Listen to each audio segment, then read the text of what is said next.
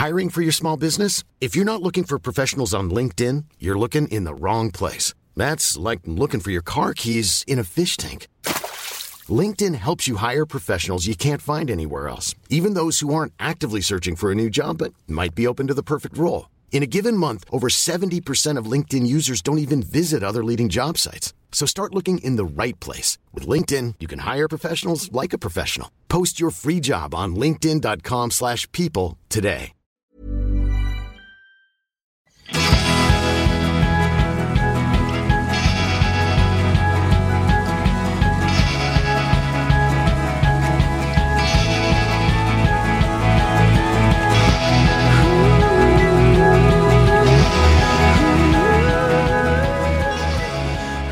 Förra veckan hade vi med oss Ann Fernholm eh, och vi tyckte det var så trevligt att eh, hon var här så vi tog hit henne idag igen. Hurra! ja, vi är så eh, glada att vi kan kidnappa dig lite då och då. Mm, det är superlyxigt. Vi frågade ju faktiskt Ann om hon kunde tänka sig att vara här varje vecka. Mm. och då så avböjde du ju artigt. artigt men bestämt och sa att det har jag inte riktigt tid för. jag kommer så gärna hit. Men vi är ju så glada Ann också eh, att eh, vi har dig ibland på bloggen.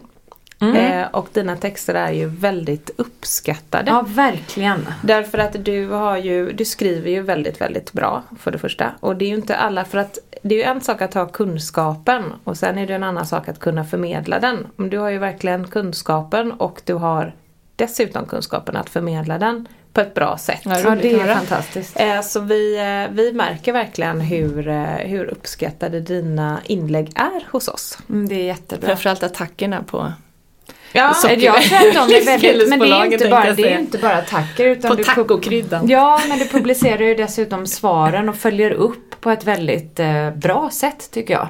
Mm. Så att det är ofta, man får ju ofta en följetong av dig. mm. Vilket är spännande. Jag, jag, du har ju fans.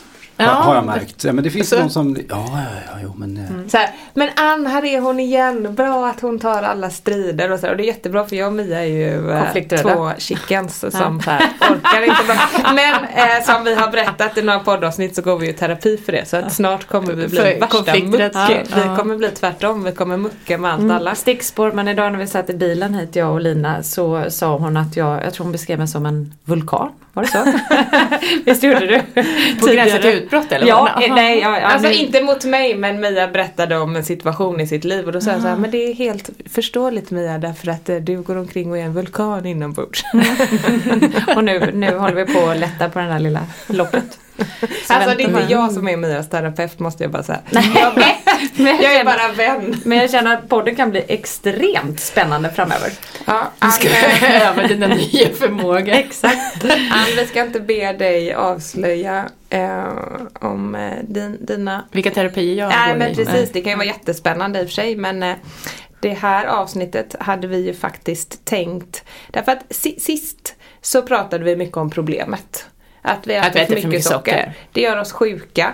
Eh, och eh, idag tänkte vi prata om en del av lösningen. Mm. Och det är ju nämligen att eh, goda vanor formas tidigt. Man kan ju skaffa sig goda vanor senare i livet men det är ju alltid mycket svårare.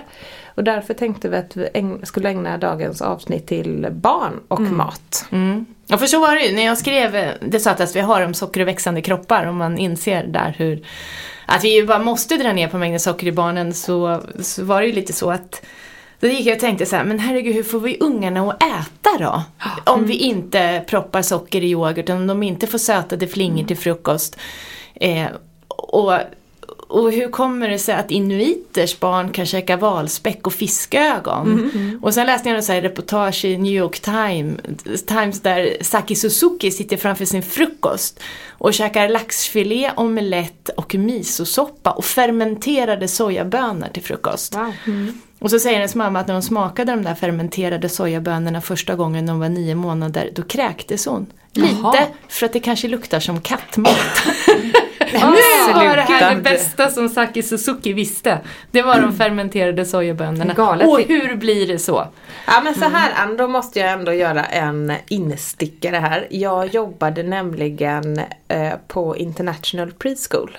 Ja. När jag gick på universitetet så gick jag, jobbade jag eh, extra där och det som var så intressant med International Preschool, alltså internationella förskolan, var att barnen hade med sig egen lunch. Jaha. Och eh, det som slog mig var att de japanska och många asiatiska barn hade ju med sig eh, de var ju tre, fyra, fem år bara. Hade med sig mat som, eh, som mina barn aldrig ens hade smakat på om jag hade tagit fram det idag. Med, um, Vad var det då? Ett som exempel. du beskriver här. Fermenterade Ja, sojabönor. Ja, precis. Och mycket så här misosoppa. I och för sig, Mm. det äter mina barn. Men, men eh, ja, ni förstår vart jag vill komma. De Ren och bra mat, Ja, eller? de Ja. amerikanska och brittiska barnen hade med sig så här Gorby-pizzor. Och efterrätterna. En liten chipspåse till det. Ja, precis. Efterrätterna. Alla, alla hade ju med sig efterrätter också. Vilket, eh, Hade de Eh. japanska barnen med sig efterrätter? ja, men, men inte söta Nej. efterrätter. Vad åt de till efterrätt då? Eh, de åt allt möjligt som, jag kommer faktiskt inte ihåg eftersom att jag inte var så matintresserad då. Jag vet bara att jag konstaterade att det där såg inte gott ut. Du ville hellre ha den Jag ville hellre ha Gorby-pizzan och eh, chipsen då lite- därför att då åt jag ju sån mat själv. Ja. Men jag reflekterade över det Mm. och tänkte på det här med smak och idag har jag ju tänkt väldigt mycket Mm. eh, på hur, eh, att smak är ju bara någonting vi Det är bara eh, kulturellt formar. betingat. Ja, precis. Så det är ju, tittar man på våra barnmenyer idag med Mm. så här, alla barn ska käka pizza, pasta med köttfärssås, eh, typ, vad är det mer det brukar vara på, chicken nuggets, hamburgare, pannkakor. Det är det liksom, Det är det den här vetemjölsmaten som alla barn ska äta. Bara liksom snabba kolhydrater. Så men när jag skrev då ett eh, det sötaste vi har så blev jag så här, men hur får vi barn att äta riktig mat? Vad är det som gör det? Och då ringde jag och intervjuade, och nu kommer jag inte ihåg vad forskaren heter, men då ringde jag och intervjuade en eh, brittisk forskare som har studerat det här med att, hur man lär spädbarn äta mat. Och det var liksom så många poletter som föll ner. Och då handlar det om hur viktigt första året i livet är för att lära sig äta mat. Och så nästa bok jag skrev då var ju Smakäventyret. Och den har jag skrivit bara för att andra föräldrar inte ska göra samma fel som jag själv gjorde. För mina barn fick typ nästan bara barnmatsburkar för jag var så rädd att de skulle få i sig för mycket salt annars. Och sen fick de ju välling. Och det som forskning visar är att första året i livet är jätteviktigt för att träna sig och lära sig de smaker som man har i sin egen kultur. Och de konsistenserna. Så att därför så, man måste ju mixa den första maten för barn kan ju inte tugga och svälja Nej. I hela bitar mat. Men ganska tidigt så ska man gå över till hela bitar. För man behöver känna konsistensen av olika mat i munnen. Så faktiskt gärna redan från sex månader så ska bebisarna börja käka hela bitar mat. Just jag kommer faktiskt ihåg det. Att det är farligt att mixa för länge för då lär sig inte barnen hantera eh, större Nej. bitar. Så att, eh, Det är en munmotorisk utveckling Precis, faktiskt. Vi har precis. stenkoll på hur de lär sig liksom fingermotoriken och hur händerna och så här, de börjar röra dem. Men vad som händer in i munnen, det har vi ingen aning om. Och där är ju många föräldrar jätterädda för att de ska sätta i halsen. Ja, det är precis. Det är den stora Ja, rädslan. och då får man ge dem mjuka bitar mat som är så små som man vet att de skulle inte kvävas om de sätter dem i halsen. Sen kommer de sätta dem här i halsen. Vissa barn kommer till och med kräkas. Eh, för att de liksom, och det kallas för att de klöks. Så att de, de, man har en reflex och när det kommer lite för långt bak så, så hostar man ju upp det igen. Men de behöver bara öva och träna och få till den rätta knycken med tungan. Så, och, och sen lära sig svälja. Så det är en del av att lära sig. Och så börjar man med väldigt, väldigt små bitar gissar jag. Sen finns det en logoped som heter Kajsa Lam Laurin. Hon har också skrivit en bok om barn som inte äter. Som handlar om större barn, hur man får dem att äta. Eh, hon har faktiskt gett mig en sån här aha-upplevelse. Och då, vet ni varför spädbarn, när de första tuggan mat, kommer nästan alltid ut, eller kommer alltid ut igen. Vet ni varför? Nej. Nej. Eh, Man tolkar ju ofta det som så här, typ det här var inte gott, det här tyckte de inte om. det här ja, var Nej men det de kan bara rö- röra tungan fram och tillbaka. De kan inte göra något annat, de måste, den här första purén ska vara ganska rinnig för de måste lära sig knyckla ihop tungan så de kan svälja. det är det som händer. Ja, det är så mycket vi inte vet det där med spädbarn och hur de lär, lär sig mat. Så Ja. visar forskning då att om de så här, när de då blir lite äldre och de grimaserar och något, den här broccolipurén som man kanske gjorde och gav till dem, den kommer tillbaka igen för den smakar lite beskt och de är ju mest vana vid söt bröstmjölk så. Då visar forskning att om man ger det alltså typ 7-8 gånger till så kommer nästan alla barn börja äta mera. Så det är bara en smak. Visst gjorde man gjorde så fel. Jag gjorde Nej, alla fel min, liksom. eh, Andra gången när de spottade ut det, oj det här tyckte de var äckligt. Ja exakt, så Vi har man nog tro att de tycker saker är gott och äckligt. De har ju ingen aning, spädbarn. Nej. Nej. De har ingen aning om vad som komma skall. Nej.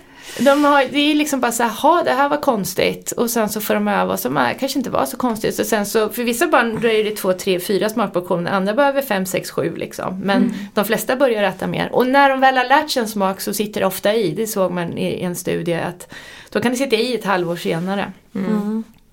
Så så är det. Det är ju bra, men vad är ditt bästa tips? Jag tänkte på det med att ge barn bitar. Ja. Ja, det löser ju dessutom ett annat problem. Båda mina barn eh, var väldigt eh, självständiga och eh, runt den åldern man ska börja äta bitar så eh, vände de bara på huvudet när jag De vill skulle göra mata själva, med hur? Ja, Ja. de vill göra det själva. Eh, och de har alltid varit matbarn så de har alltid ätit men jag Mm. fick inte mata. Och då var det ju superbra med bitar och då Ja. kan man också lägga fram massa olika så de Absolut. kan Ja. eh, Välja eh, själva. välja själva. Det gör jag än idag. Det forskning visar nu också, man har ju länge sagt att man ska skydda barn mot allergiframkallande mat. Utan nu visar forskning att det verkar vara så att när man får ner i tarmarna, det är då vi kan utveckla tolerans. Just det. Så att om vi skyddar dem mot maten, all mat vi äter typ liksom dammar. Så om vi vuxna då käkar fisk, ägg eller jordnötter så kommer det damma. Om barnen då får in det dammet via ett eksem eller andas in dammet. Då verkar risken för allergi öka, tror man nu. Intressant. Till exempel om man sett att det finns så här itominsalva i jordnötsolja i. Så har man smörjt sitt spädbarn eksemen med salver som det är jordnötsolja i så har man sett att det är kopplat till en ökad risk för jordnötsallergi. Ja.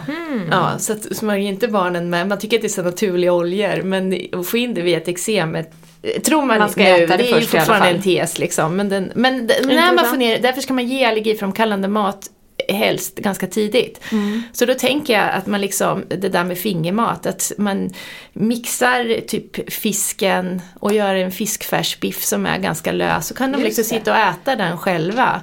Så har man i lite ägg i den, då får de äta både fisk och ägg som allergiframkallande. Och så får de ner det i magen. Och Så har man i lite citron och dill så blir det perfekt gott för barnet. Kan man dessutom äta den själv fast Precis. inte och späda den lika kommer mycket? vi in på en annan jätteviktig del. Jag håller med, jag vet vad du ska Du säga. är ju barnets guide i livet. Det är ju dig de studerar hela tiden. Och det är din, alltså jag kommer ihåg min dotter när hon var fyra månader. Hon satt ju och tittade på min och min mans gaffel. Så här, bara, Vad håller de på med? Så sjukt nyfiken. Sen när hon ska börja käka får de våran mat. När hon får en liten barnmatsburk som vi matar henne ur. Och den maten smakar ju absolut smakar inte vi. Men den ville man ju inte smaka på själv kommer jag ihåg. När man värmde den. Att det var sådär. Men vet du vad, jag blev gravid fort igen. Så när min dotter skulle äta mat över 7, 8, 9 månader. Och då var jag gravid. Och så skulle jag värma den där maten. Och lite illamående. Ja, du skojar. Alltså jag var tvungen att springa iväg Ja, två gånger. vet. Ja, och så ringde jag min mamma. Men så här, vad ska jag göra? Jag kan ju inte så här springa och kräkas varje gång hon ska äta. Jag kände lite och fel mamma, signaler. och mamma så här, Nej, men alltså, kan du inte sitta och tugga tuggummi eller något? Åh, smart. Alltså, det här är min dotters matintroduktion. Jag sitter och tuggar tuggummi och hon käkar barnmatsburkar som hon tyckte var svinäckliga. Ja, som, ja. och Hon började ju inte äta mat då en förs...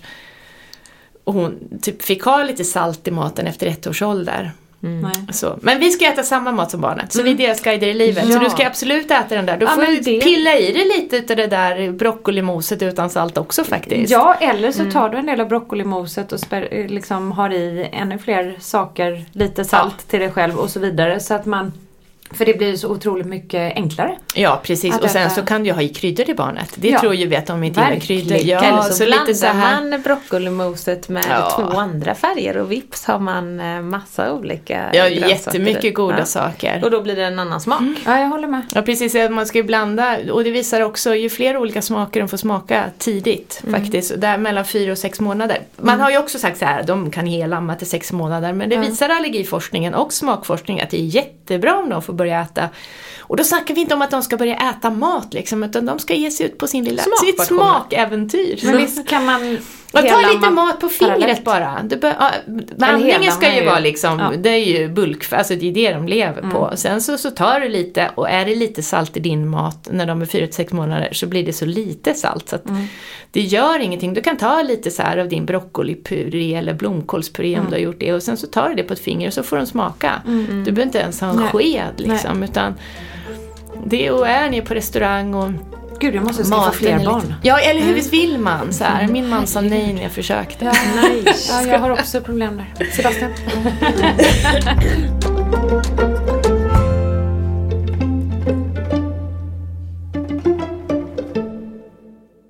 Men, men faktiskt det är ganska jätteroligt när jag får mail från föräldrar som har läst Makäventyret. Ibland får jag filmer på barnen. Man blir ju så glad för Ja. de gillar ju maten då. De, Ja.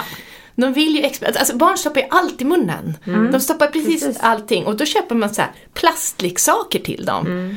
Men det och man ska de stoppa stoppa det i munnen istället för men en vadå, ta broccoli. en stor så här bukett broccoli som är så stor som kan inte De kan inte svälja Nej, utan koka den mjuk och ge dem som en lite så här skallra och sen så kan de sitta och gnaga på den istället. Världens bästa tips ju. Ja, så kan du doppa den i ja, men någon sås eller något broccolin. Så kan du sitta och suga i dig såsen från broccolin. Åh gud, så bra. Men jag Ja. tänkte på det, om man eh, har så små barn då, eh, som där man faktiskt har förmånen att introducera Ja. eh, olika smaker och eh, lära dem att eh, från början få i sig rätt mat. Mm. Då ska jag ändå säga att det är ju jobbigt att lära barn att äta. Apropå det att de spottar ut och de ratar Ja, och sådär. Så precis. det, det problemet har ju alla oavsett vad man väljer att lära sitt barn Man får att ta det äta. där kladdet som det blir. Ja, det blir det. Men vad är dina bästa tips eh, till alla som sitter där hemma och har små barn? Vad ska de ge sina barn? Alltså när de är bebisar, ja men alla olika former av grönsaker och jag menar som jag sa de här fiskfärsbiffarna, de kan göra små köttfärsbiffar eller kycklingfärsbiffar och ge barnet till maten. Och, ja men allting det du själv äter, för, det är det, för grejerna, det, och det här kanske vi kommer lite för sent nu, för det är en viktig, viktig del av det här. När de blir ett och ett halvt, två år gamla barn så går de in i ett stadium som forskare kallar för neofobi. De blir kräsna mot ny mat. Så har du inte lärt ditt barn att äta riktig mat innan det stadiet så har du en väldigt brant uppförsbacke framför dig. Men du, Så det är säger, därför du kommer väl inte viktigt. hit nu och säger att det är för sent då? Det är svårare. Okej. Mycket svårare. Och, och då visar forskning att du behöver få barnet att smaka på maten. Just det är det. bara då de kan lära sig äta. Så att, Men det är, väl därför det är bra. så viktigt att man har den här kunskapen tidigt. Att det blir... Men det är väl bra överhuvudtaget tycker jag, för så är mina barn uppfostrade i alla fall. Eh, eftersom jag inte har eh, dig och hade läst din bok när mina barn var små, tyvärr, tyvärr. Så har jag åtminstone uppfostrat mina barn med att ni behöver inte äta upp allt, men smaka. Ja, det gör det är en vi, bra för smaka strategi. är alltid bra. Ja. Men jag tänker... Men vet du min bästa är? När barnen när det gått så riktigt trögt och som nu gjorde att min son började äta lax. Ja. Det var faktiskt att berätta matsagor. Vi berättade Ja. sagor om eh, Vilda, Matilda och, Vilda Matilda och enögde Oskar. Det var två pirater som hade skeppet Svarta Pärlan och de hittade på massa bus. Så var det lilla kapten Miniman också, han bodde i en liten miniubåt bredvid. Och, de, eh, och då var det cliffhangers.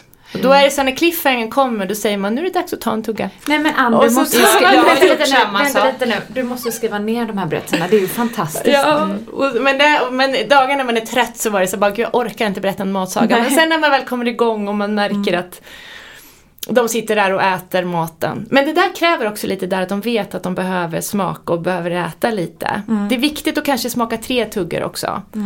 För min son var första tuggan, då gjorde han demonstrativt att han spottade ut. Andra tuggan, då började han äta lite mer. Och tredje tuggan och fjärde tuggan, då kanske han var så här, det här var faktiskt gott. Men vet du vad, så är det med mina barn som är sju och nio. Ja. De två första eh, tuggorna. Då ska man så säger demonstrera. de nästan oavsett om det är gott eller äckligt så säger de att det är äckligt. Ja. Och så sen så går det bara av farten efter Ja. tugga tre liksom. Ja men det är lite så, en tugga är lite för lite. Men det är jobbigt, man, ska inte bli, man får inte bli så att det blir en strid i vid matbordet. Nej. Jag har nog gjort lite det, för mycket med mina barn.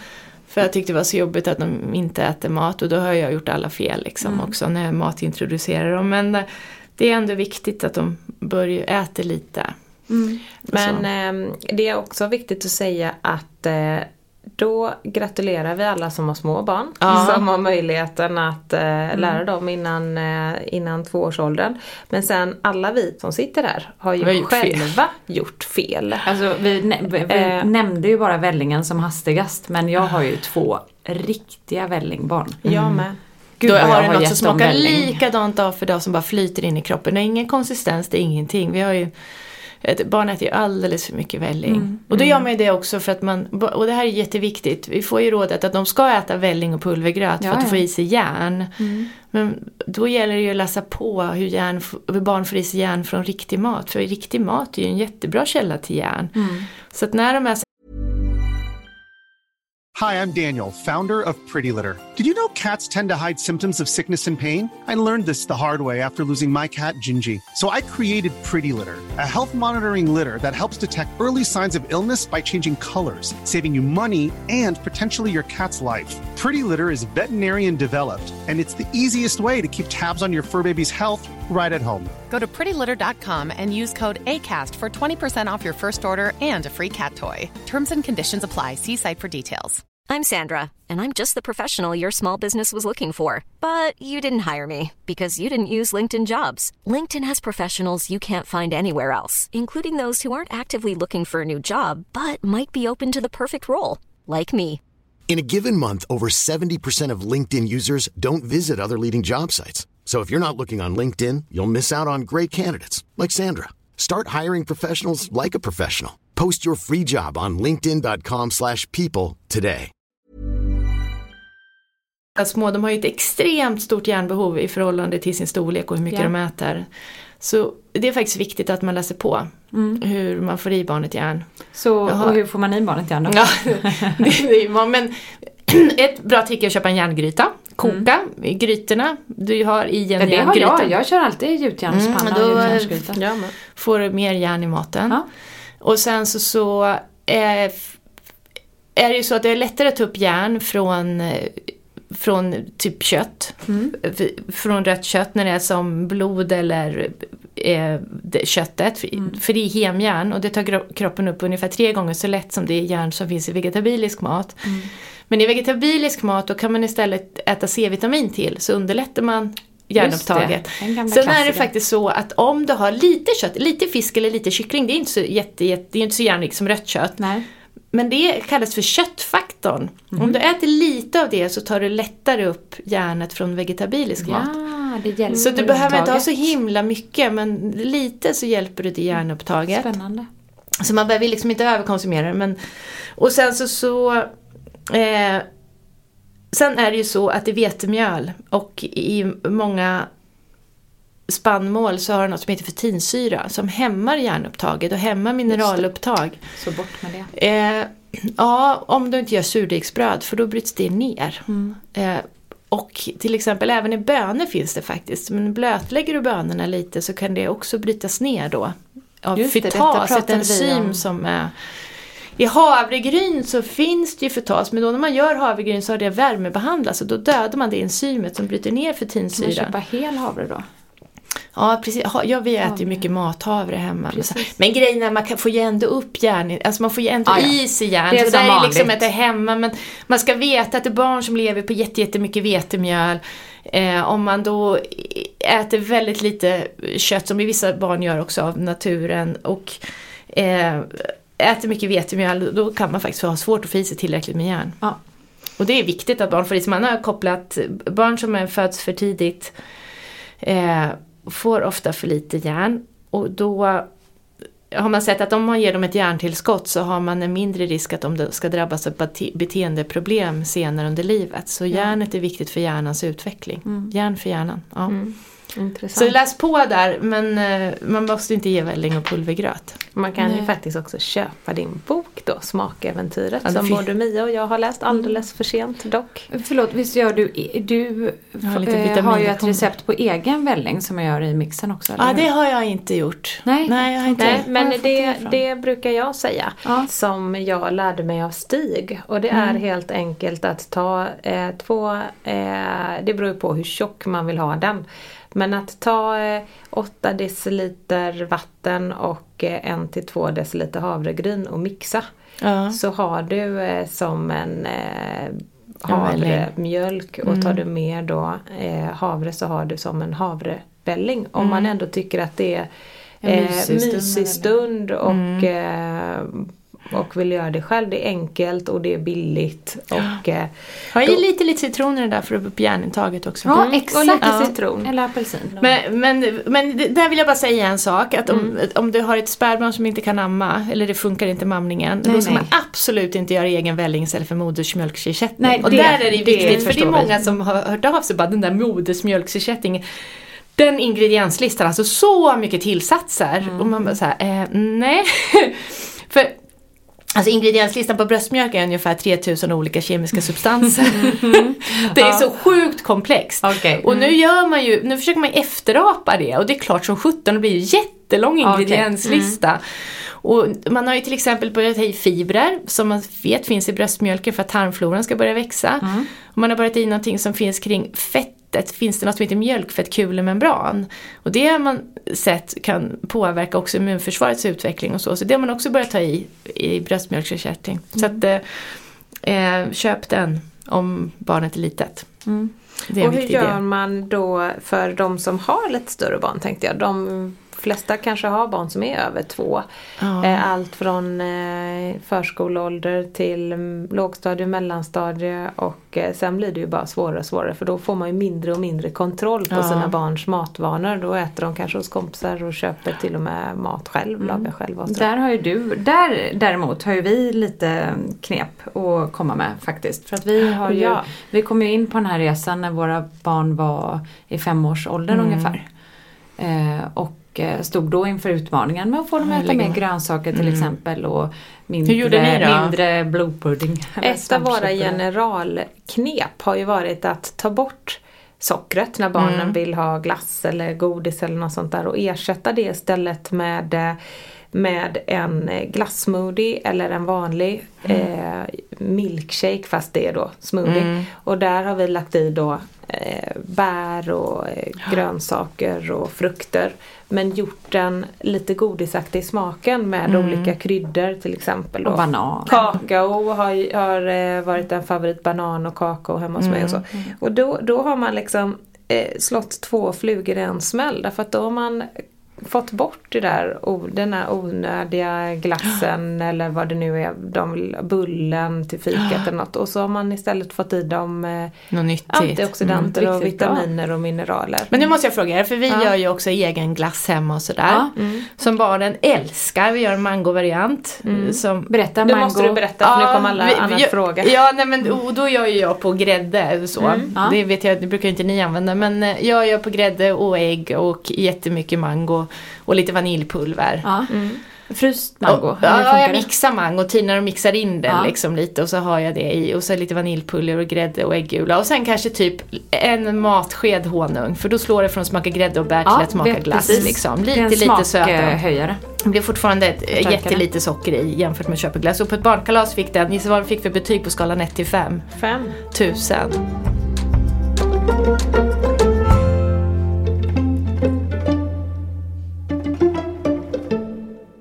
Mina barn tjatar aldrig om den glassen. De tycker den är jättegod när de får den men jag är nästan lite besviken för det är aldrig något tjat. Tjatar era barn om era liksom... Nej, jag Nej. känner igen mig jättemycket i det du säger nu. Ja, men visst.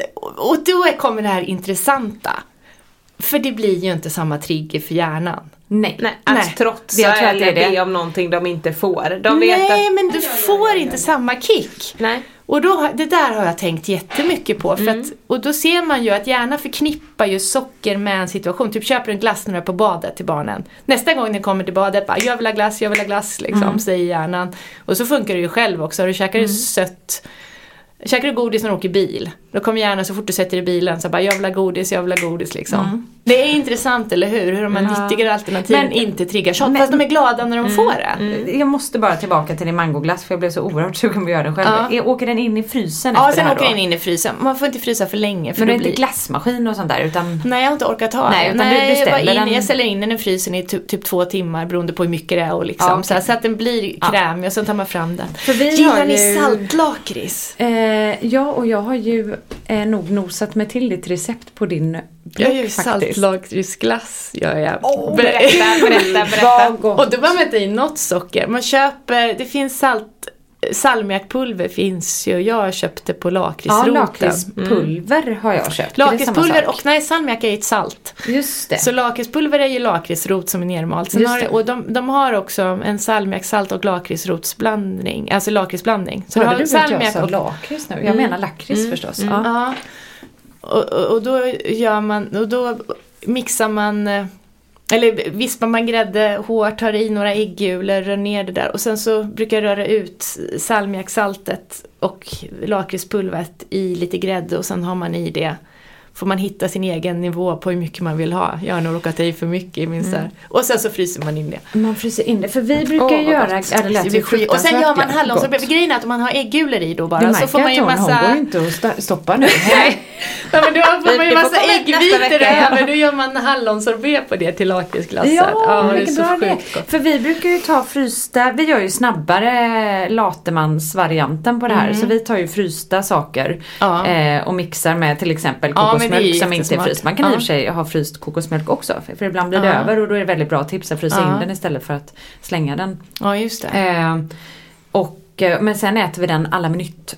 Och då har ju vi numera eftersom vi eh, har inlett ett samarbete med Bosch. Just Kan det. jag passa på att berätta att på Bosch så finns det ett eh, glassprogram. Mm. Så Mia är alltså snart sponsrad. Vi har fortfarande Nej, vi har inte skrivit på det där. men Det är ändå viktigt att säga att hon är Ja, sponsrad. jag av är Bosch. eh, snart sponsrad av Bosch. Eh, och då så har ett- trycker man på det här glassprogrammet som tar, eh, jag vet inte exakt i sekunder men under en minut. Eh, och som liksom gör glass av eh, Men frysta alltså, bananer och bär. själva- Mm. Och, ja men det är ju redan kallt. Vi plockar ju ut de, de flesta ingredienserna direkt Ja, från frysen. Då har vi fryst in bananer Ja, till exempel. ja. Och har vi inte det så har vi frysta bär Ja. och så blandar vi upp det med till exempel kokosmjölk, lite kryddor. Det måste vara en jäkel till mixer för att ha sönder det där Ja men den frysta är ju, och det är därför faktiskt Ann måste jag säga som vi valde att inleda samarbete med Ja. Bosch. Därför att vi skulle inte kunna ha samarbete med Nej. någon där vi inte känner att vi, vi rekommenderar det här, det är vår privata ja. åsikt. Vi skulle aldrig kunna stå och eh, rekommendera något som vi Nej. inte Nej. står för. Och det är därför vi inte haft någon sponsor. Ja, på nej, jag tre och ett halvt år för att vi är så himla Men vi eh, säljer den på jobbiga. bloggen nu. Så att, eh, Och det känns ju också härligt att kunna ge våra läsare ja, Ja men precis. ett bra pris på en bra mixer. Men Eh, där måste jag glass. säga det som glass och sådär. För det vet jag Ann, du och jag mejlade ju om det för inte så länge sedan. Det här Ah. med, eh, vi får också mycket frågor på det. Med, eh, eftersom att vi använder mixen flitigt, Mm. gör glass, gör smoothies, gör röror och så Mm. vidare. Eh, och då har det ju kommit en hel del frågor på det och du och jag mejlade om det här att det är ändå viktigt att eh, vi kanske mixar för mycket idag. Och att vi ska tänka på att Mm. På tugga grejer. tugga Ja. också. Och det här är lite spännande, skriver jag, det är också ett kapitel i smakäventyret för att eh, man ser ju att vi får ju sneda tänder idag. Och då tror de att det är för att när vi blev eh, bönder, börjar man se den skillnaden jämfört med när vi var jägare och samlare, det är att vi får mjukare mat. Vi tuggar inte lika, och använder inte tänderna för att tugga hud så att den ska bli mjukare så man kan ha det som kläder och så här djurhudar och sånt. Och då växer inte käkarna på samma sätt. Det är ju så skelettet funkar, när vi liksom hoppar så får vi stötar in, stö, liksom, då heter det stötar, vad säger man? Eh, vi kan kalla Ja, det så man för säger stötar. Ja, in i skelettet och då blir skelettet starkare. Och när vi tuggar så verkar käken växa mer än när vi tuggar hård mat. Mhm. Och då ändras formen på käken. Så då ser man det, det ser man att liksom vi börjar, och det har man sett typ när folk, kineser har flyttat till Storbritannien, på bara en generation har de fått Mm. mer sneda tänder. Och då tror man, det här är ju fortfarande en hypotes, men man tror att det är för att maten blir mjukare. Vi får ju färre tänder också.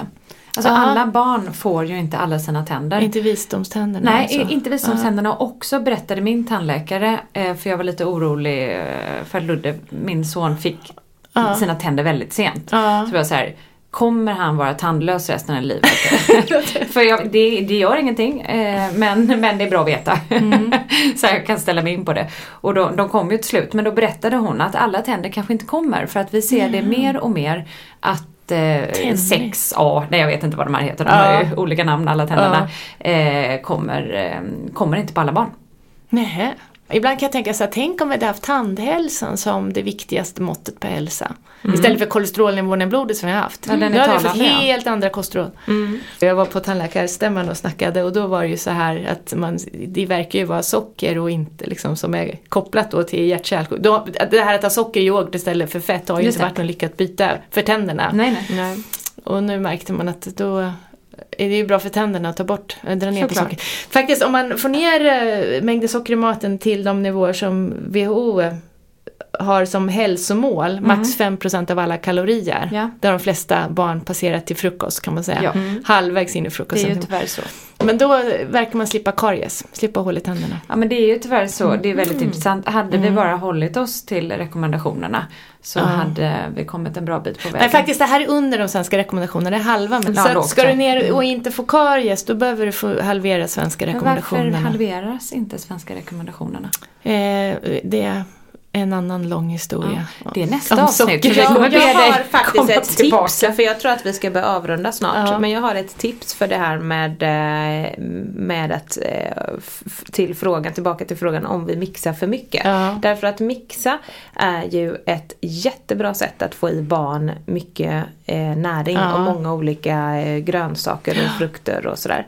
Eh, men Framförallt vi- om man har missat matintroduktionen och de Ja, inte gillar olika konsistenser Och i man kan munnen. också eh, rensa ut eh, de här glassarna och Ja, kakorna och så ja, ersätta absolut. med godiga, Ja. eh, godiga alternativ. Då brukar vi göra någonting hemma hos mig som vi senast gjorde igår eh, kväll. Och det är att vi hackar upp massa olika grönsaker Mm. råa.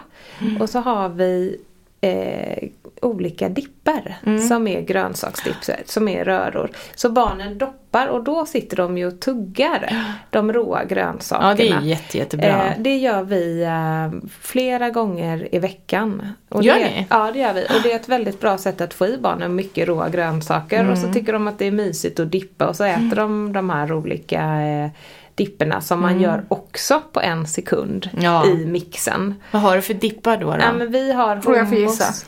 Alltså Lina är ju Guacamole. en... Ja, jag vad behöver inte ens. Ja. Vi, Med koriander i. ja, vi har eh, bönröra har vi lärt oss av eh, dig faktiskt. Vi har ju en edamame Ja, den är så Röra. god så man svimmar. Ah, kan ni inte lägga ut det här lite så Jo, här rö- absolut. Det kan vi göra i samband med att det här avsnittet släpps. Men Ja. den här edamame-röran, av alla 65-70% som är i vår kokbok så är det typ mitt favoritrecept. Jaha, vad Den roligt. är Edamame. så god. Ja, den måste jag... Och jag och Mia när vi var i New York så tog vi en sista måltid i New York. Ja. Och, Hon, eh, hon kallade det för sista måltid hela tiden. Hon blev också sjukt stressad eftersom vi skulle sätta oss på ett plan. Jag bara, men du måste sluta kalla det för sista måltid. Det var vår sista måltid i New York för den här gången. Eh, blev, vi blev så glada när vi fick in just det då. Eh, Ja. En gurka. Ja, precis. Åh. Med massa olika Grönsaker. eh, grönsaker råa grönsaker. Och det är Ärthummus fick vi i New York också. Ja. Gud vad gott det var. Och det är så enkelt och det är så gott och det är ett väldigt bra sätt att få i sig själv och sina Ja. barn mycket näring faktiskt. Jättebra. Eh, så det, det, det kan vi väl avrunda det här eh, avsnittet med det här tipset. Kan, får jag bara Mm, säga, min sista måltid i San Francisco, apropå barn och mat, för det tycker jag också så här om våra fördomar och barn. För det, vi älskade den mexikanska maten där. När var du i San Francisco? Eh, Det var jag 2008, så Ja. bodde vi där ett halvår. Fantastiskt. Ja, Ja, men och då så brukade vi käka mexikansk, där har de ju riktig liksom, mexikansk mat. Med mycket koriander. Eh, och då, det var mitt genombrott för koriander. Men min son han gillade, eller de brukade äta så här quesadillas. Eh, och så skulle vi äta det på flygplatsen, sista måltiden mexikansk mat. Och sen så fick vi in de här quesadillas, han tog en och den grimasen, det var så här, Och så var det så sjukt starkt liksom. Tabasco. Och jag tänkte herregud vad har vi gjort? Och så tog jag det, vi hade liksom på det här så det brände på läpparna. Sen hör man dem med så här sjukt magstöd bara Med! Med! Han var ett år gammal. Så bara med! Med! Och så tog han en till och så bara, och så bara med! Med! Och jag har aldrig sett honom så besatt av mat. Nej. Tror ni vi gick och frågade bara så här, snälla kan ni inte bara berätta hur vi gjort det här så vi kan ge honom det här Nej, det hemma i Sverige också. Nej, nej, det var, det en kul Men det kanske historia. heter tabasco. Så alltså ha inte fördomar om Nej. kryddor och barn. Väldigt utan testa sant. vad ditt barn, och om ditt barn ger signal att gilla kryddor så liksom öva in det. Ja, det är fantastiskt. Sluta fördomar kring barn och mat. Kryddor är ju väldigt bra för de är väldigt antioxidantrika. Ja, precis. Och kom en studie nu som visar att ingefära sänker blodsockret. Mm. Ja? Nu det- avslutar vi. Och, ingefära finns ju i pepparkakskryddan som är Ja. en, eh, vi använder det för att få krydda. pepparkakssmak i våra eh, glassar och smoothies hemma. Ja, jag Jag har det i, min müsli till. Ja, det är gott. Riktigt gott. Men då slut, avslutar vi med ett riktigt juligt pepparkakigt avslut på detta januariavsnitt. Kryddar vi tillvaron. Ja, tack så jättemycket till, även till Sebastian. Nej men Sebastian, varför är du så tyst? Jo men det är helt enkelt för att jag själv inte har några barn och det är ju tråkigt. Men jag längtar väldigt mycket efter det och därför har jag nu suttit och bara liksom insupit all denna enorma kunskap som du sitter på Ann. Och eh, så det har varit väldigt lärorikt eh, för mig inför framtiden. Så att eh, jag är kanske extra tacksam idag. Det känns som att dina barn, framtida barn har fått en present idag. Eh, Exakt så. Ja, en, Ja. fram, en förskottspresent. Exakt. Ja. Så att, eh, tack snälla för att du kom hit Ann. Tack. Ja. Roligt att vara här. Ja, tack.